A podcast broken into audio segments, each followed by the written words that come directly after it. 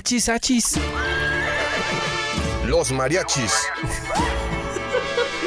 Muy divertido El cotorreo relajado de cantinita hablar abiertamente de temas. al calor de un shot de Te mezcal empiezan a surgir las ideas acerca de lo que compartimos como sociedad. de la ciudad, del país. Todos pertenecemos a esta comunidad. Todos continúan y todos aportan. Chela, Se empieza a apasionar la gente. muy especial, muy chidito porque ¿Por qué no darle voz a esas ideas? en Radio Universidad.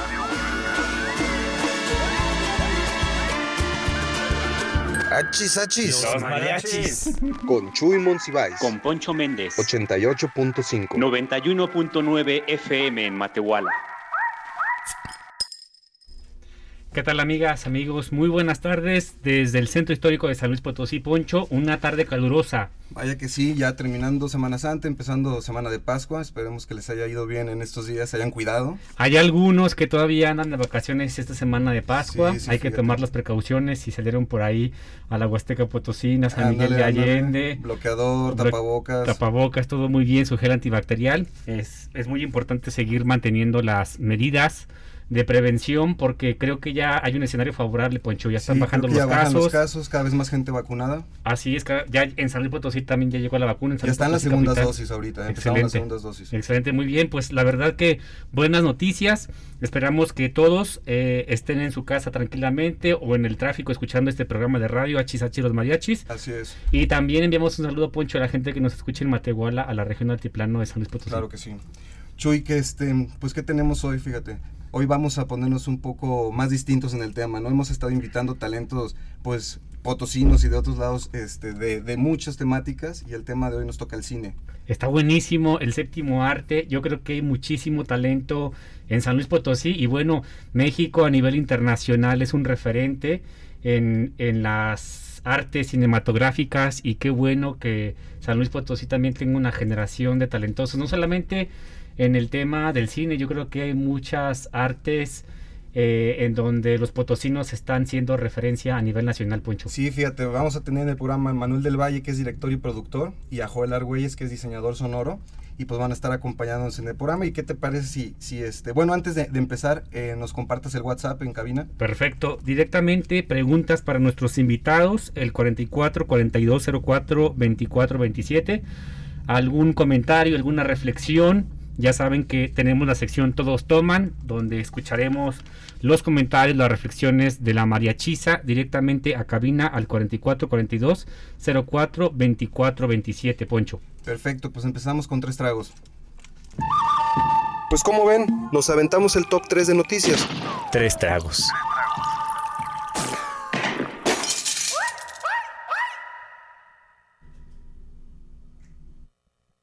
Bueno, estamos aquí en HH Los Mariachis y como les comentábamos, pues hoy tenemos un, un, este, un programa especial detrás de cámara se llama y tenemos como invitados, como les comentaba, a Joel Argüelles, diseñador sonoro, y a Manuel del Valle, a quien saludamos desde la cabina. Manuel, Joel, ¿cómo están? ¿Qué tal? Aquí muy bien. Aquí andamos, Poncho. Saludos. Chuy también, saludos. Este, Manu. ¿Qué tal? ¿Cómo están? Es un gustazo estar aquí platicando de cine, un gustazo conocerlos y pues, a generar un diálogo bastante padre. No, pues muchas gracias por haber aceptado la invitación y pues Chuy, empecemos con, con el primer trago del día. Oye, Poncho, está bien interesante además porque tenemos a dos expertos eh, en el tema. Pues hubo una reforma a la ley federal de cinematografía por ahí, muy seguramente la mariachiza, ahora que revisa el Facebook, el Twitter, las noticias. Eh, y esta reforma busca ser inclusiva con las personas que tienen debilidad auditiva. También tiene, creo que va un tema de los subtítulos. Así es, digamos que se impondrán los subtítulos en, en películas con idioma original. Entonces, digamos que ha surgido ahí un debate, ¿no? Porque pues se plantea, em, digamos que hacerle más accesible a las personas débiles auditivas el, el poder ir al cine. Em, no sé ustedes qué opinas, Joel, tú que eres nuestro diseñador sonoro. Este, fíjate que a mí se me hizo oh, bastante interesante, pero también no, como, como todo en, en- en- México, ya ves que siempre hay huecos por doquier Claro. y hay O sea, en principio creo que la, la propuesta es bastante buena, pero también es, o sea, mi pregunta sería, sobre todo a los, a los legisladores, Sí. eh, ¿cómo, ¿cómo va a afectar a la, a la industria del doblaje? Ya que, o sea, la verdad, la verdad es que en México, o sea, si ya- para algo somos buenos es para hacer doblajes, ¿no? Muy O sea, cierto. O sea, vamos, todo- todos aquellos doblajes de, de caricaturas como Don Gato, este, Los Simpson, ¿no? Que incluso, o sea, Matt Groening ha dicho que de las mejores versiones dobladas de Los Simpson, pues es al español, ¿no? Ahí Claro. es donde, o sea, incluso creo que a mí me queda un poquito como ese hueco. Oye, No sé Joel, ustedes qué, qué sepan de eso. Pues mira, justamente con eso que estás señalando, yo no sé si sea como muy cierto esta ondita de que a los mexicanos no nos gustan las películas dobladas. Por ejemplo, el clásico ejemplo de, del español de España, que no nos gusta escuchar eh, pues como el acento, ¿no? Cuando Claro. hay películas dobladas al acento de español de España. Sí será como Sí, el no, y, y como lo dice Joel, sí, sí toca, por ejemplo, uno de los legisladores que están ahí este, a cargo era Sergio Mayer, ¿no? Sí. Famosísimo por bailar en solo para mujeres. Sí. Y, este, y él estaba diciendo que no, que no se preocupen, que no es ninguna afrenta a las compañías de doblaje o a los institutos de doblaje, que es Ah. únicamente con la intención de incluir a este grupo social, ¿no? Pero bueno, ahí, ahí más o menos queda y, y habrá que esperar a ver cómo se, cómo se va desarrollando, si verdaderamente da esos efectos, ¿no? Sí, bueno, yo no sé tampoco qué tan eh, nutrida, tan numerosa sea como esta asociación de eh, los que se dedican pues a doblar las series, películas, pero me imagino que habrá fuentes de empleos ahí directamente, ¿no? Con, con la banda que se dedica a esto, pues vamos a ver qué ocurre. Ojalá, como dice Joel, eh, los marcos legislativos sean más robustos, ¿no? Porque pues obviamente hay muchas lagunas por ahí. Eh, luego hay grupos con intereses que se aprovechan de estas lagunas y pues sacan su, su tajada, ¿no? Como exacto, siempre. exacto. Mira, pues voy a pasar al segundo trago. Y, y el segundo trago es que Iñárritu este, viene con su nueva filmación a San Luis a hacer algunas partes, a grabar algunas partes. Y, y, bueno, ahorita creo que estaba terminando algunas en el DF, en el centro histórico. Y para eso me gustaría el comentario de Manuel, que él es el productor y director. Pues qué opinión tiene ¿no? acerca de, este, de esta clase de producciones, tamaño Iñárritu, ¿no? Pues a mí se me hace bastante padre que, que se busquen diferentes lugares en la República para poder filmar. Se me hace bastante padre que exista la oportunidad de, de, enseñar estas diferentes ciudades, pero también, pues yo creo que es una oportunidad, es una oportunidad para poner el spotlight en, en donde vivimos y es una oportunidad para generar también mucha inspiración en jóvenes que quieren generar contenido, quieren crear eh, diferentes eh, películas y darse cuenta que pues por más que esta sea una megaproducción, pues eh, San Luis Potosí ofrece muchísimos lugares donde se puede fil- filmar. De hecho, el cortometraje donde colaboramos Joel y yo se grabó en la Huasteca Potosina. Y siempre hemos sido muy... eh, siempre se nos ha hecho súper importante como que promover eh, la belleza que tiene San Luis para su filmación. Excelente. Sí, Y- sí, y- se, me hace, se me hace bastante padre, la verdad. No, y fíjate que más adelante, claro que en, en acá entre nos vamos a platicar sobre, sobre ese proyecto en particular, en, de Nahum. Y este, pero no comamos ansias. Ahorita Claro. vamos a pasar al, al tercer trago. Claro, Eh, pero me gustaría sí, nomás sí, sí, agregar Emanuel. lo importante en cuestión de que están, pues, están casteando a muchos extras y actores potosinos para estas escenas. Entonces, como tal, esto trae mucha industria y le trae muchas oportunidades a diferentes actores que están radicando en San Luis Potosí. Eso es buenísimo, mano, y sobre todo también algo que apuntabas, eh, la variedad también escenográfica que tiene el estado. Simplemente, pues, nos ponemos a pensar un poquito pues, de las últimas películas. Yo me acuerdo, por ejemplo, de donde salía Penélope Cruz en, con Salma Hayek, creo que las bandidas, Sí. por ahí en el altiplano. Eh, bueno, La un montón. allá La, en- la mexicana también, igual en Todo se rodó también en parte en San Luis Potosí. Y el agua, fíjate que el aguaste, yo he sabido muchas del altiplano potosino, pues por ejemplo el infierno, ¿no? También muy Sí, típica, sí, sí, sí. en Cedral y Matehuala. eh, eh, pero de la Huasteca Potosina, fíjate, como grandes producciones no he sabido tanto. eh, bueno, al menos yo eh, no le he seguido la pista, pero probablemente haya producciones también en la Huasteca Potosina. Así es. Y fíjate que, que sí, ¿verdad? Como que estamos más acostumbrados al Real de 14, Sí, ¿no? el Real de 14, A el desierto, pues Exacto. como tú dices, la mexicana, ¿no? El infierno. Sí, sí, sí. Eh, las otras, eh, bueno, ahora mismo, bueno, también por ejemplo cuando se grabó la de Catherine Zeta Jones y La del zorro. la del Zorro, que también fue aquí en, en Villa de Reyes, en el... En Gogorrón, creo, En ¿no? Gogorrón, sí. En eh, el balneario. No, no, no. No, pero bien, bien Ahí andaba interesante. Poncho. Ahí andaba con el zorro, ¿no? ya sé. No, pero bien, bien chido esto que que dice Manuel, eh, yo creo que tenemos que potenciar muchísimo la, la variedad eh, cinemat- eh, escenográfica que tiene el Estado. Claro. No, y sobre, sobre todo lo que les iba a comentar, justo hace un- ayer, antier, estaba platicando con mi querida amiga este, Paola Tello, este, que le mandamos un saludo, y me contó que, le pregunté que dónde andaba, si estaba acá en Ciudad de México, en San Luis. Digo, también Manuel la conoce bien a, a Pau. Y me dice, no, estoy en San Luis. Y le digo, ah, ¿en qué andas? Y me dice, ah, pues estoy trabajando en una película que vamos a filmar acá. Y yo, ah, sí, ¿y quién dirige? Y me dice, pues Iñárritu, ¿no? Entonces, Órale. Buenísimo. también está padre saber eso, ¿no? Que hay Claro. potosinos que están involucrados dentro de la, de la producción como tal. ¿no? Oye. Digo, es una producción enorme, ¿no? Claro. Hasta donde tengo entendido yo. El limbo creo que se va a llamar, ¿no? No lo recuerdo, la verdad. Limbo. Limbo. Limbo. Limbo. Vale. Bueno, y a- antes de, antes de pasar como el tercer shot, aprovechando que estamos hablando de Iñárritu Poncho, yo quisiera preguntarle a Joel y a Manu sus películas favoritas de Iñárritu, ¿cuál sería? Buena pregunta. Vas, Manu, primero tú. Para mí, para mí siempre, siempre va a ganar Amores Perros. Híjole, Amores Perros. Buenísima, ¿no? Buenísima Una también, gran sí. película que, que, pues que vi desde chavito y era como que la película prohibida de los papás, que no la puedes ver. Sí, no sí, sí. Oye, fíjate que yo no recuerdo si Birman es de Iñárritu. Birdman es de Iñárritu. Híjole, yo me Bien. quedo con Birman, la verdad.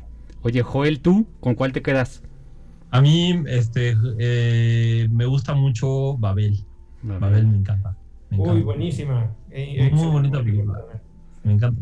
Yo Amores Perros también. Amores- Amores que Perros, por encanta. cierto hubo celebraciones, no sé cuántos años cumplió la, la, la, la- Ah, claro.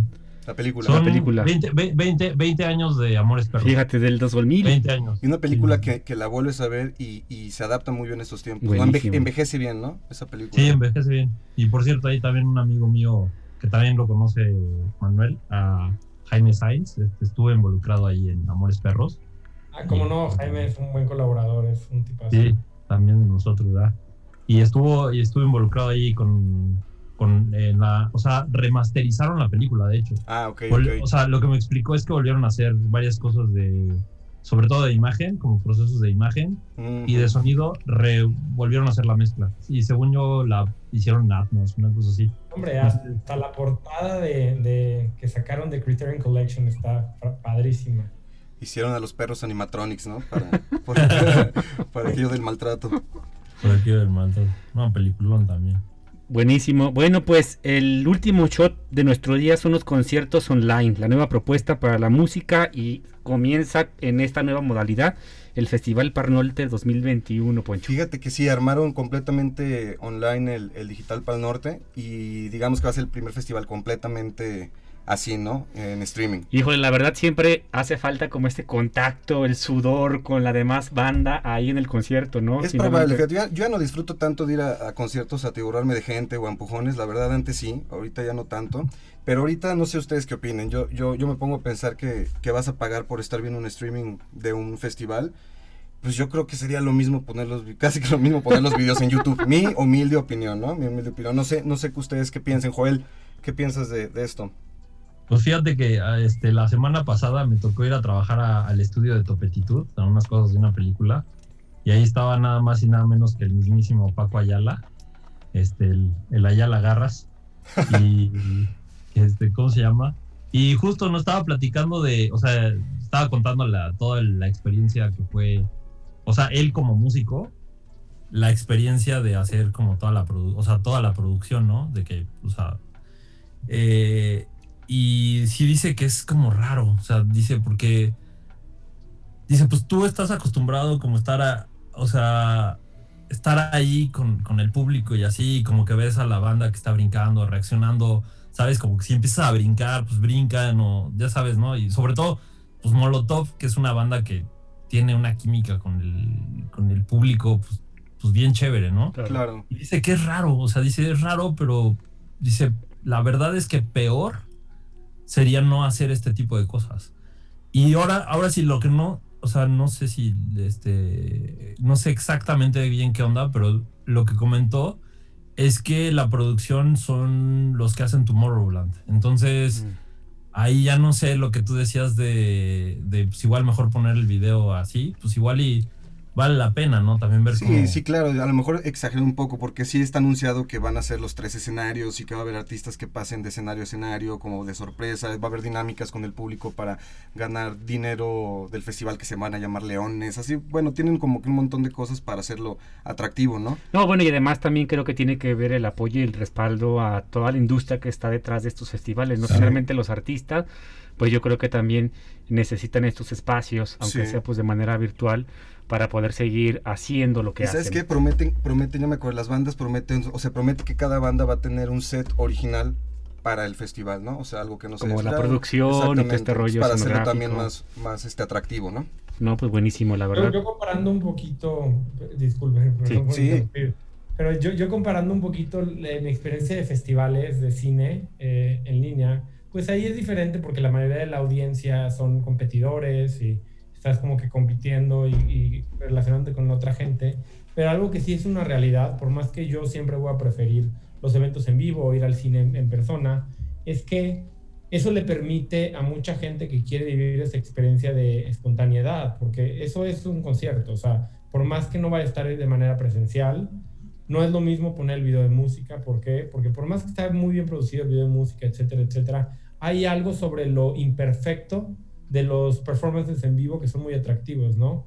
Eh, entonces yo creo que eso, eso es algo que nos que hay que valorar muchísimo, el hecho que aunque no vayamos a estar presencialmente, pues tú que otro año no pudiste haber viajado para, para el evento, ahora lo puedes ver desde casa y pues no, la, la experiencia no va a ser la misma, pero le va a llegar a más gente la experiencia. Entonces Sí. yo creo que eso ay- apoya un poquito pues las, las cosas que están en contra al hecho de que sea en vivo, ¿no? Claro, mano, aparte de, de- de reactivar, ¿no? La economía de, de la industria musical, empezando por ahí, ¿no? Que también ha sido muy afectada y que ahorita también en un momento vamos a hablar de eso respecto a la industria del cine.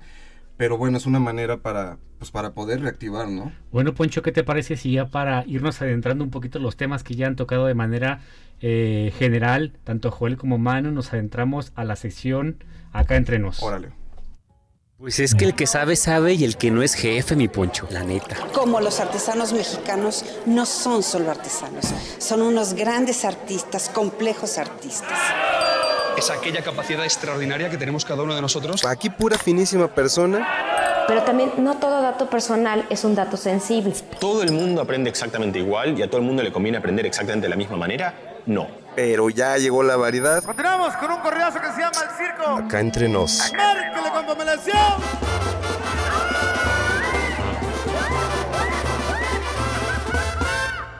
Acá entre nos.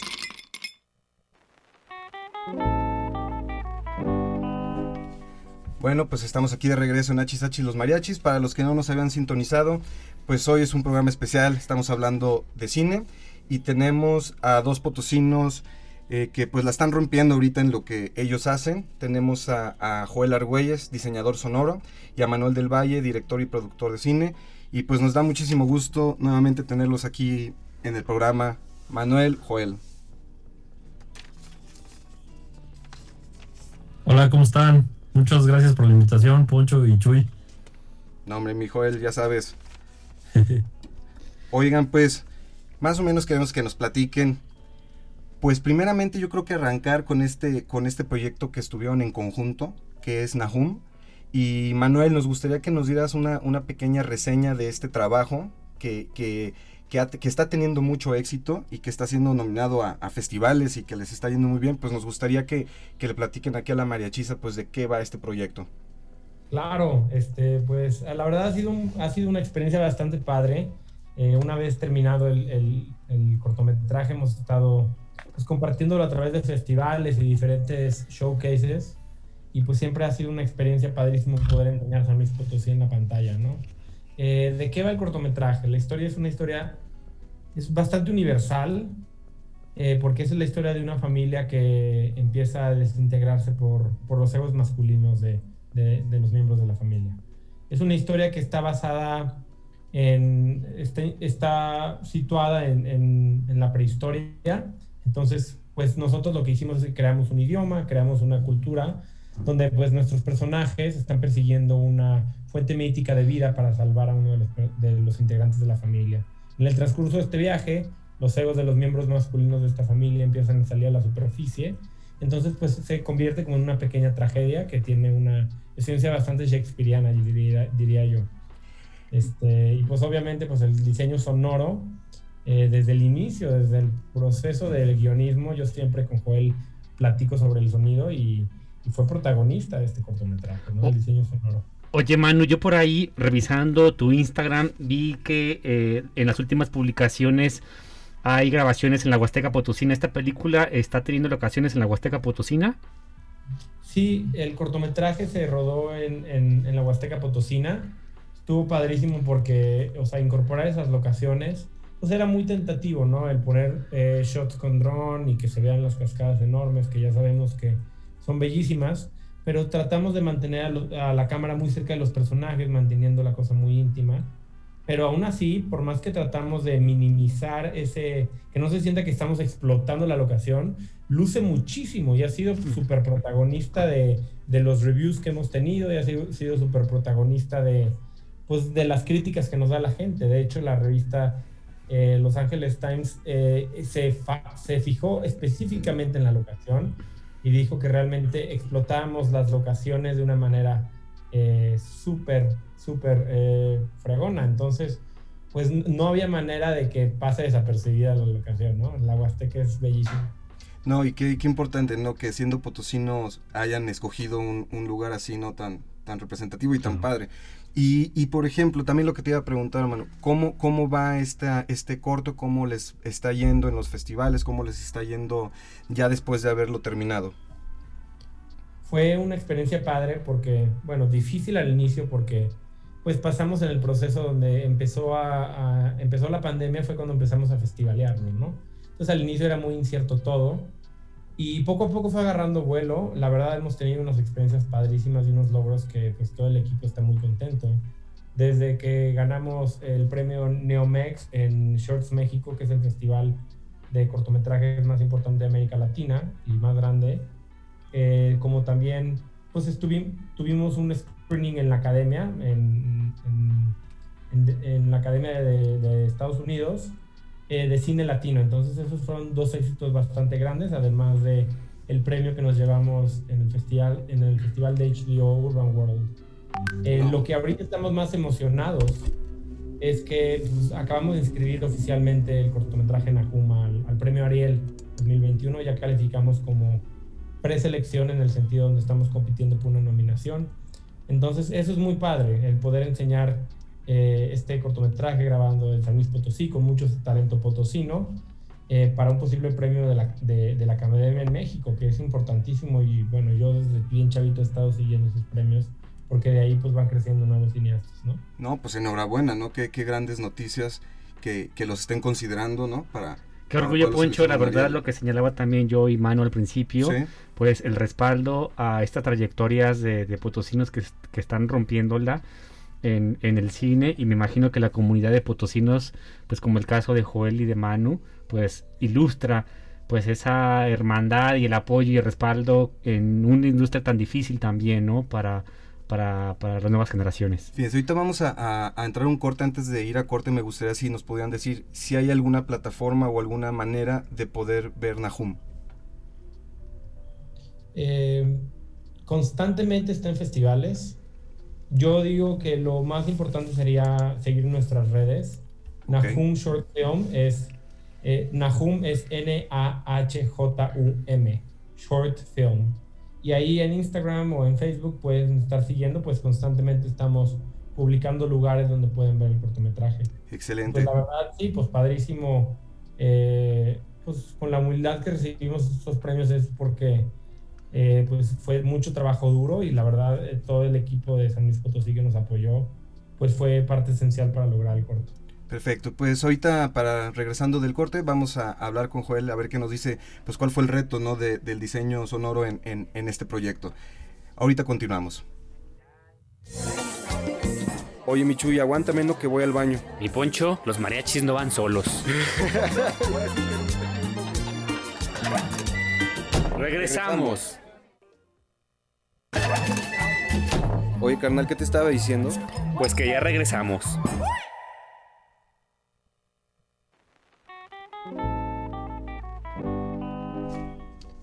Estamos de regreso en HH Los Mariachis. Y pues para los que nos acaban de sintonizar, estábamos a, punto de preguntarle a, a, Joel Argüelles, pues cuál había sido su experiencia respecto al diseño sonoro de este proyecto en conjunto con, con Manuel del Valle, llamado Nahum. Joel. Ay, pues qué les puedo contar. La verdad es que de todos los proyectos que he hecho, este Nahum sí tiene algo muy especial, o sea, además de que, o sea, es trabajar con Manu, que hemos hecho una relación de amistad y de trabajo padrísima.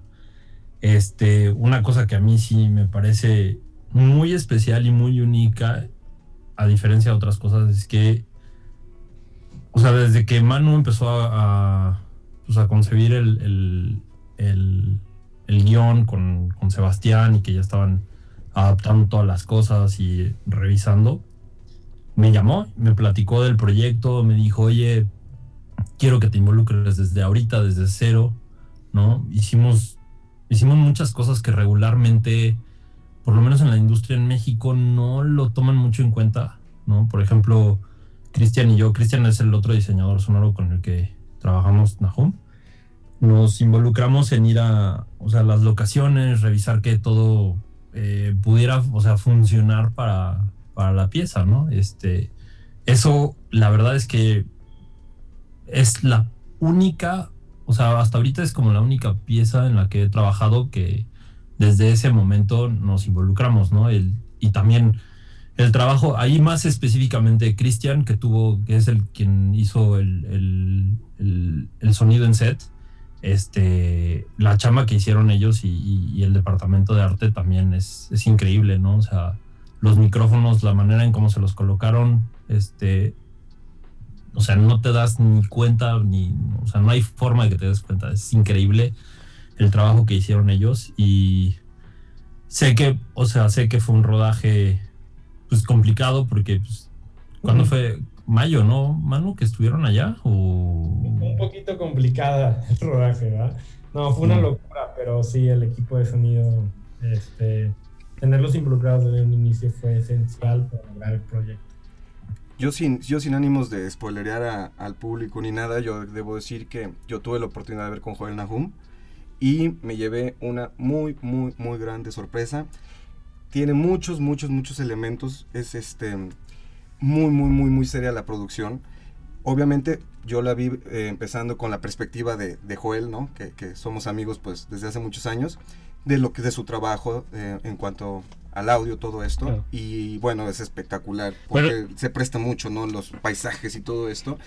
Pero también en el aspecto de guion, es un gran guion, es un gran guion y bajado a muy buenas actuaciones, muy bien dirigidas. Así es que gente, sin verdad tienen la oportunidad de seguir las redes y encontrarse eh, eh, Nahum, véanla, recomendadísima. A Just, mí me encantó. Justo lo que yo iba a preguntarle a Joel y a, a Manu Poncho es, por aquí ya nos comentaron que ya han tenido la participación en varios festivales. Eh, y eh, bueno, creo que hay una nominación también para los premios Ariel, si no me equivoco, Manu. Pero me gustaría saber eh, cómo ha sido la participación también con este tema de la pandemia de, de, la película en los diferentes festivales, no solamente de México, sino también del extranjero. Pues mira, la nomina, sí hemos, hemos, hemos estado presentando en festivales, la verdad que nos han abierto muchas puertas y que le dan, pues, le dan un, elevan el proyecto en cuestión de que pues le llega a más personas y personas que les interesa este, este tipo de cine. El, para el premio Ariel todavía no tenemos una nominación, estamos compitiendo por una nominación, este, pero la experiencia de festivales ha sido muy bonita porque por más que al inicio estábamos bastante decepcionados, que porque la pandemia no íbamos a poder estar ahí presencialmente, porque yo generalmente con mis otros proyectos eh, estoy presencialmente en los festivales y es, es, muy bonito porque conoces a la gente y ves las reacciones. Rara vez veo mi cortometraje cuando está la pantalla, en la pantalla en un teatro, generalmente estoy viendo a la gente y cómo reacciona. Y es algo muy bonito que no puedes tenerlo en, claro, en, sí. en el festival online, pero lo que sí es una realidad es que te abre muchas puertas en cuestión de a cuántas personas les puede llegar el proyecto.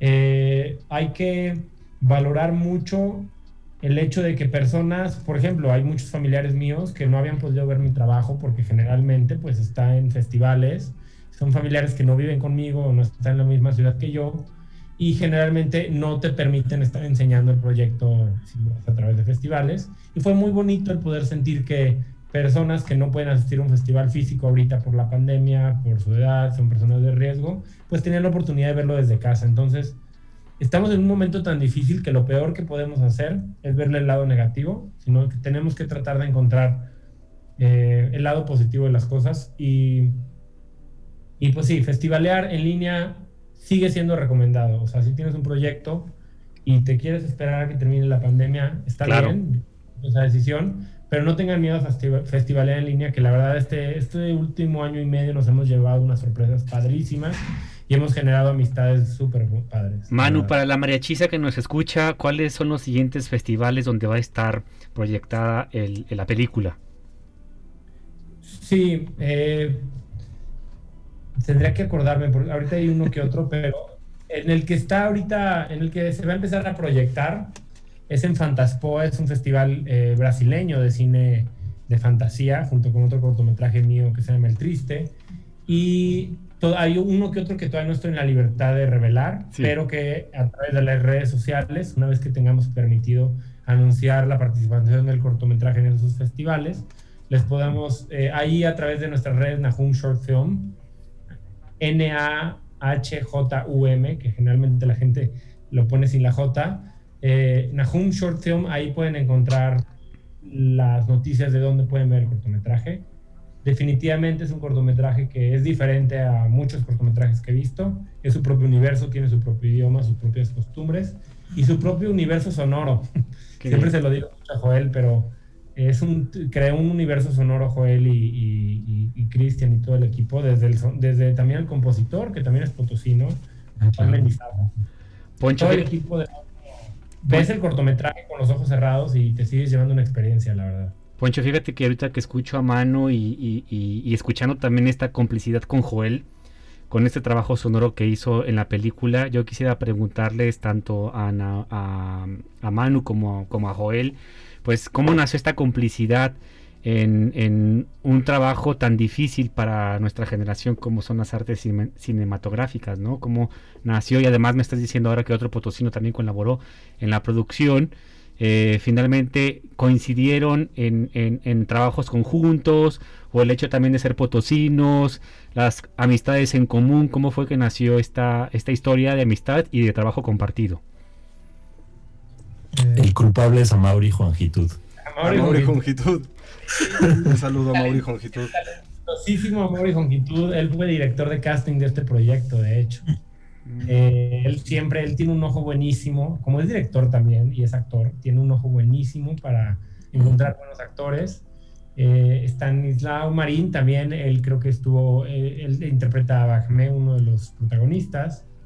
Y él, él también creo que estuvo varios años en San Luis Potosí aquí viviendo. Entonces hay mucho talento potosino. Eh, la complejidad, la, eh, cómo, cómo nos, nos, nos, volvimos cómplices es a través de Amor y Longitud, que nos presentó cuando yo estaba buscando un diseñador sonoro para un cortometraje, que también se proyectó en San Luis Potosí, aquí cuando se estrenó. Creo que San Luis Potosí fue de los primeros lugares en México donde se vio en festivales Roma de Alfonso Cuarón. Eh, y tuvimos de ahí presentar nuestro cortometraje, fue una experiencia muy padre, pero todo fue a través de el buen Mauri Jongitud. No, pues saludos a Mauri Jongitud. Y también me gustaría preguntarles, Joel, eh, Manu, ¿qué es lo que sigue para Joel? ¿Qué es lo que sigue para Manu? ¿Van a seguir haciendo proyectos conjuntos o qué, qué proyectos traen en, en solitario, no? Agárrense que tenemos tres en postproducción. no, pues van a estar entonces unos recurrentes invitados por aquí, ¿eh? Adelante, sí. De hecho, sí me gustaría mencionar, ahorita hay un, y sobre todo digo, la dirección, todo está muy bonito en este corto, pero algo que siempre sale a la luz y que la gente me dice, wow, es el, hay un cortometraje que se llama El Triste. Mm. Es un cortometraje que pueden encontrar en mis redes o en las de Joel, ahí publicamos mucho al respecto pero es un cortometraje que es un corto mudo y que no se grabó sonido en set. Eso significa que absolutamente todo el diseño sonoro viene a través de Joel y su, equipo. Este, y junto con, con Christian también estuvo involucrado Christian de Nahum. Y ahí sí, para que veas, se creó un universo a través del sonido impresionante. Entonces sí los invito a que lo chequen porque ahí está Joel y, y Cristian y el equipo de sonido en todo su esplendor. Para dedicar, Poncho, eh, Joel y Manu, para dedicarse al cine, para quienes quieran incursionar eh, en este séptimo arte, hay que estudiar alguna carrera profesional como dedicada al cine propiamente o, me imagino que también habrá directores con otra formación profesional, pero tengo que estudiar algo de, cine, de producción, de ciencias de la comunicación para, para hacer cine o, puedo venir de la nada a hacer cine? Em, no sé cuál sea tu opinión, Joe. Yo personalmente, yo sí estoy estudiando cine, de hecho estoy a punto de graduarme, pero para mí el estudiar cine no viene a través de un título. Yo creo que el título no te genera nada. Mm. Este, realmente lo que te genera son las experiencias que tienes en set, las relaciones que creas. Entonces, en mi, en mi propia opinión, para mí sí me benefició mucho una, una carrera en cine, por el hecho de que pues hice buenas relaciones, hice buenas amistades, eh, me relacioné con la gente que tiene el mismo interés que yo, eh, me dieron oportunidad de prestarme equipo para generar uno que otro cortometraje, pero la mayoría de la experiencia o de, o de los proyectos que me han abierto puertas junto con Joel y todo el equipo de creativos con los que siempre trabajo, ha sido por proyectos personales que tomamos nada más porque nos interesa y queremos hacer arte, ¿no? Entonces yo diría que, que no es necesario, es, es algo que ayuda mucho, si no por el título. El título no te va a dar nada. Realmente lo que ayuda es, las experiencias que uno tiene al estar involucrado 100% en un ambiente creativo, ¿no? Hace unos meses, junto con Amaury, de hecho, di un pequeño taller sobre realización cinematográfica y la filosofía era dirigir a través de PowerPoint, como dices. O sea, lo que le queríamos dar a entender a la gente es que, que todo proyecto empieza a través de una presentación visual donde se expresa la narrativa, se expresa la misión, se expresan los visuales, el lenguaje, etcétera, etcétera, etcétera.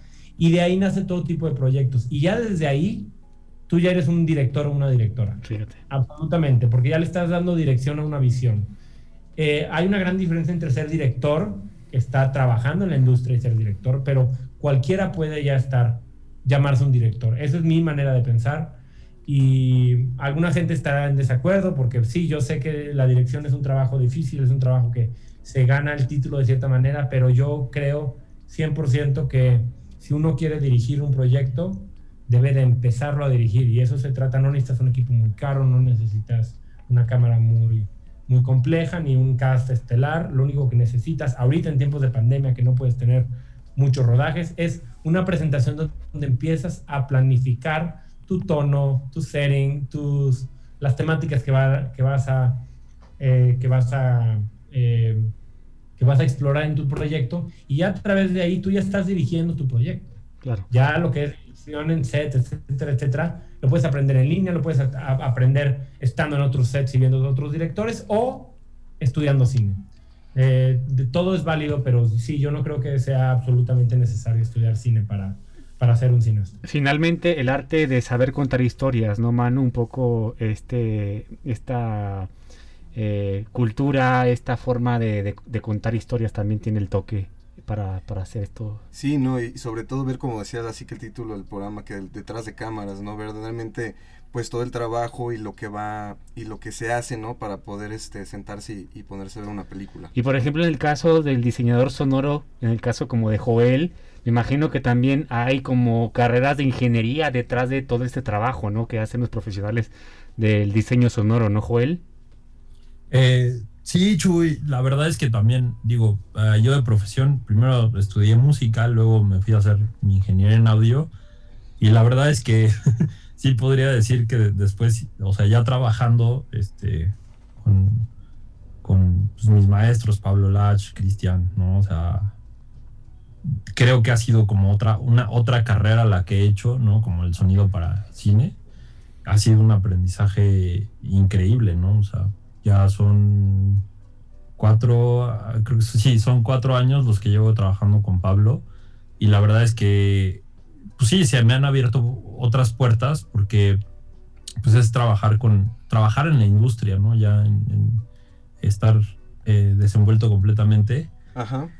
Y, híjole, pues ha sido toda una odisea, pero hoy en día, pues sí, este, digo, me queda, sin duda me queda mucho camino por recorrer, ¿no? Este, es, esa también, y seguro Manu les puede decir lo mismo, ¿no? Este, llegas a un punto, haces un proyecto, una película, series de televisión y como que podrías decir, bueno, pues ya estás consolidado, ya como que crees que sabes mucho, bueno, puedes entender que sabes ya muchas cosas, pero aún así, o sea, cada película, cada proyecto que haces es un nuevo reto que la verdad a mí me, o sea, me fascina estar ahí, ¿no? Y la escuela, sin duda, o sea, lo que sí puedo decirles, la escuela sí me, me dejó muchas bases, ¿no? Que, o sea, agradezco totalmente a mis maestros las bases que te dan, pero realmente donde, como dice Manu, donde te desenvuelves es afuera, trabajando, conociendo a otras personas, y, y sabes qué otra cosa, haciendo equipo. Creo que esa es la, una de las cosas más bonitas que yo veo en, este, en esta industria, que es hacer equipo, trabajar con personas. Claro. Y que todos estamos ahí metidos, o sea, metidos en este barco del cine, ¿no? Haciendo cine. Eh, todos metidos ahí porque nos apasiona y, o sea, podríamos hacerlo, ¿sabes? Sin que nos sin que nos pagaran. Sin que, Oye, Joel, ¿y ya te quedas ahí en el mundo del cine o, piensas regresar a hacer algo en el mundo de la música? No lo provoques, no no, no, no, no le doy la tentación.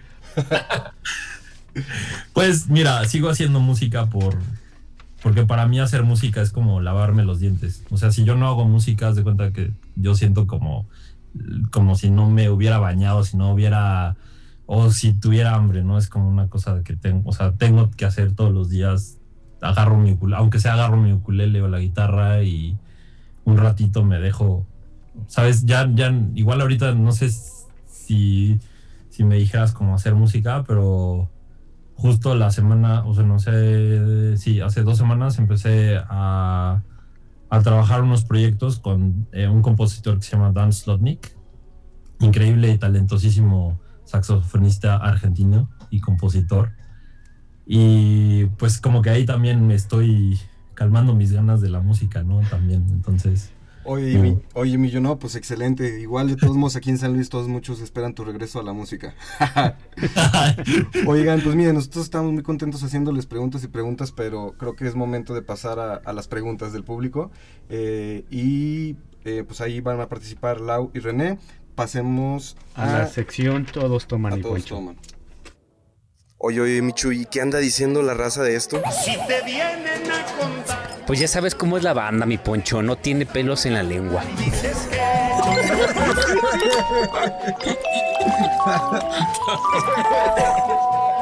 Se empieza a apasionar la gente, todos continúan y todos aportan. Todos toman.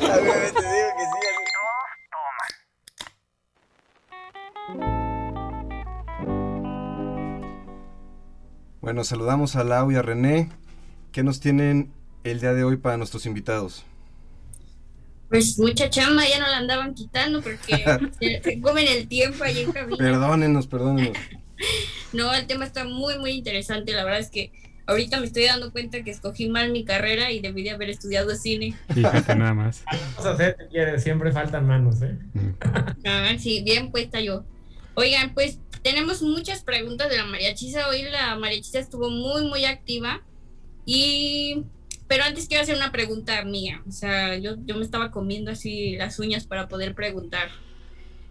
Que, ¿por qué no han hecho producciones este, con la temática o basadas en, en lo que estamos viviendo ahorita en la pandemia del uso de cubrebocas, la sana distancia o cosas así? O sea, ¿es viable hacerlo? O también la industria del cine y, todas esas producciones han dicho de que no, mejor este, basta de tanta tragedia y hay que seguir como si viviéramos en la normalidad. Joel, ¿qué opinas? Híjole, este, pues mira, de lo que yo he hablado con algunas personas, este, sobre todo como gente que está en producción, ya hay varias, varias producciones que se están, o sea, que se han hecho con esta nueva normalidad de la gente con cubrebocas, porque es algo que creo que todavía vamos a estar un rato más como en este estilo de vida. Eh, hay cierto tipo de cosas que en las que yo creo que mm, no sé, creo que, eh, o sea, es válido como no hacer, como sabes, como seguir viviendo en, en nuestra antigua realidad. Y eso sobre todo, no sé, esa es mi opinión, no sé, Manu.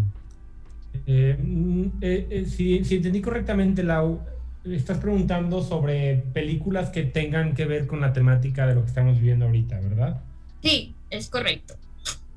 Bueno, a mí se me hace un tema interesante. De hecho, creo que sí. Creo que la primera película que se estrenó, de las primeras que se estrenó en pandemia, fue una película de unos brothers que se aventaron a grabar una película sobre la pandemia cuando apenas estaba saliendo. Nunca la vi. No es. It's not my cup of tea. Este, de seguro es una buena película, eh, de acuerdo a su público, ¿no? Pero a mí, yo siento que sí estamos creando contenido que tiene que ver con esto. ¿A qué voy? No necesariamente sobre la pandemia, pero es sobre la, eh, la soledad, o es sobre eh, la tragedia, o es sobre la tristeza, o es sobre, sobre el heroísmo, ¿no? Que estamos teniendo con toda esta gente que está luchando contra la pandemia. Yo creo que por más que de manera directa no hasta ahorita no se han creado muchas producciones que tengan que ver con la pandemia. Yo creo que va a ser un tema que se va a empezar a tocar dentro de unos años, porque yo creo que ahorita el tema es bastante fresco, no sabemos cómo ha terminado. Y pues sí, la verdad, uno va al cine para escaparse, para aprender, para conocer nuevos mundos, para eh, reflexionar sobre su propio mundo. Entonces sí hay oportunidad de contar este tipo de historias, pero yo creo que la mayoría de la gente lo que quiere al prender una televisión, al ir al cine es perderse en un nuevo mundo, ¿no? Entonces, yo nunca he estado en contra, de hecho conozco personas que han hecho cortometrajes relacionados con este tema. Por ahorita no es mi interés eh, personal como cineasta. Sí, sí estoy tocando los temas que tienen que ver con los sentimientos o las experiencias que vivimos en la pandemia, pero un poco de manera más indirecta. Y un poquito más externa, ¿no? Y también tenemos otra pregunta de un chico que estudia este, algo relacionado al, al, a esta área que dice, ¿de dónde se toman elementos para buscar un sonido realista? ¿De dónde se toman elementos para tomar un sonido realista? ¿De dónde se toman elementos para buscar un sonido realista? Ah, ok.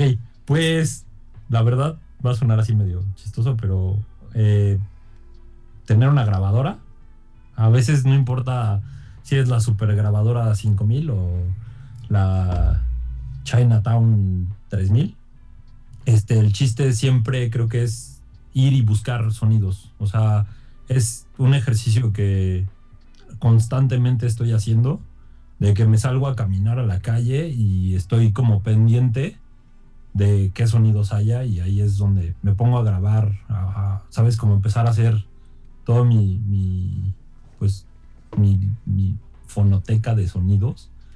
Y de ahí después es como, es como tomar fotografías y después querer armar un collage, ¿no? Con, esos, con esas fotografías que tienes. Eh, así es como eh, logramos hacer, ¿no? un sonido más realista.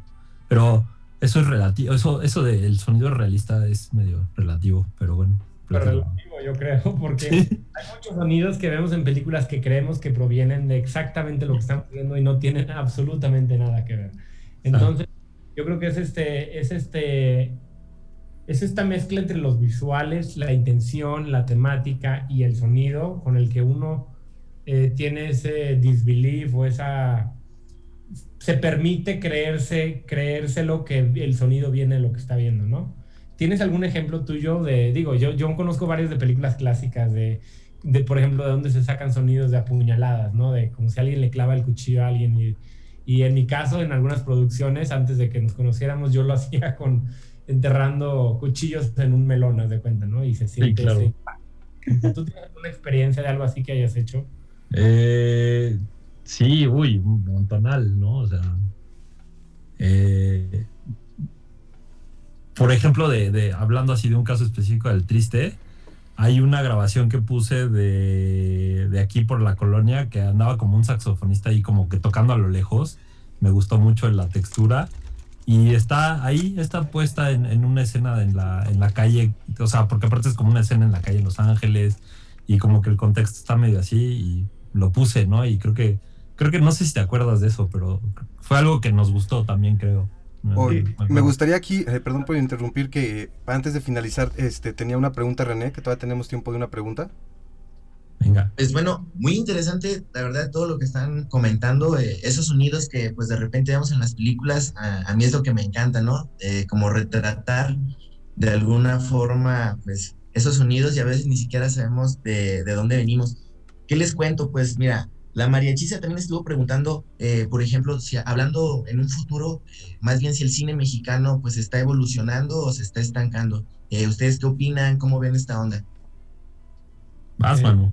Yo, yo opino que está en constante crecimiento. O sea, yo creo que eh, ese new wave de, de comedias románticas que alguna gente las adora, alguna gente se queja, yo siento que ha abierto la puerta a que pues, el cineasta o la persona que ve cine en México se enamore de sentir que puede ir a, ver una película y que no todas son sobre eh, las tragedias que estamos viviendo en México. Entonces, eh, por, por, por, ejemplo, en ese caso yo siento que es muy bonito, ¿no? Que existe esa, esa experiencia.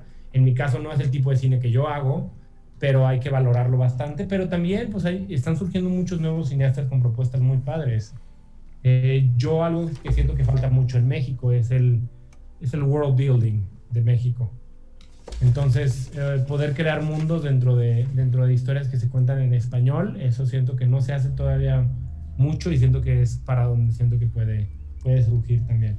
Oigan, pues como siempre nos queda faltando tiempo y secciones. Creo no, que... la verdad y además la conversación estuvo buenísima, Muy Poncho, buena, escuchar yo, a Joel y a Manu claro, ha sido enriquecedor. Yo quiero, yo quiero agradecer a, a, Manuel del Valle, productor, director, y a mi hermanazo Joel Argüelles, eh, diseñador sonoro, por haber este, estado aquí con los mariachis, a Lau, a René, obvio a Jesús.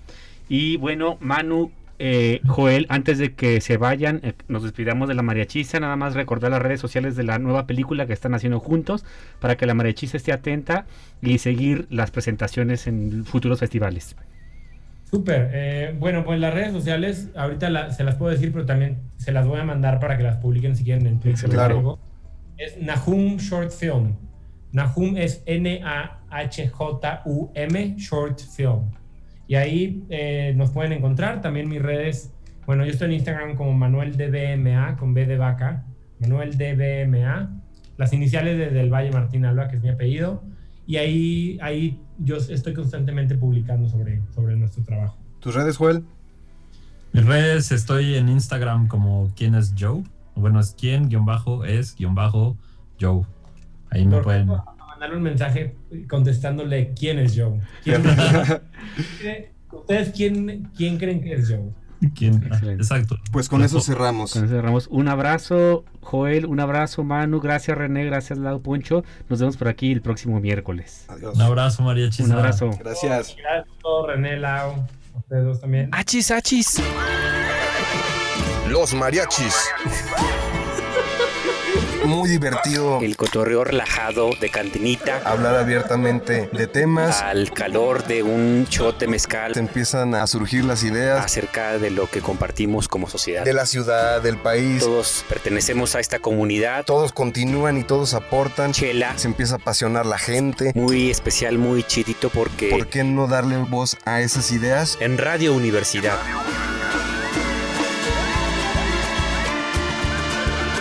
Achis, achis. Los mariachis. Con Chuy Monsiváis. Con Poncho Méndez. 88.5. 91.9 FM en Matehuala. Tan, tan, tan, tan.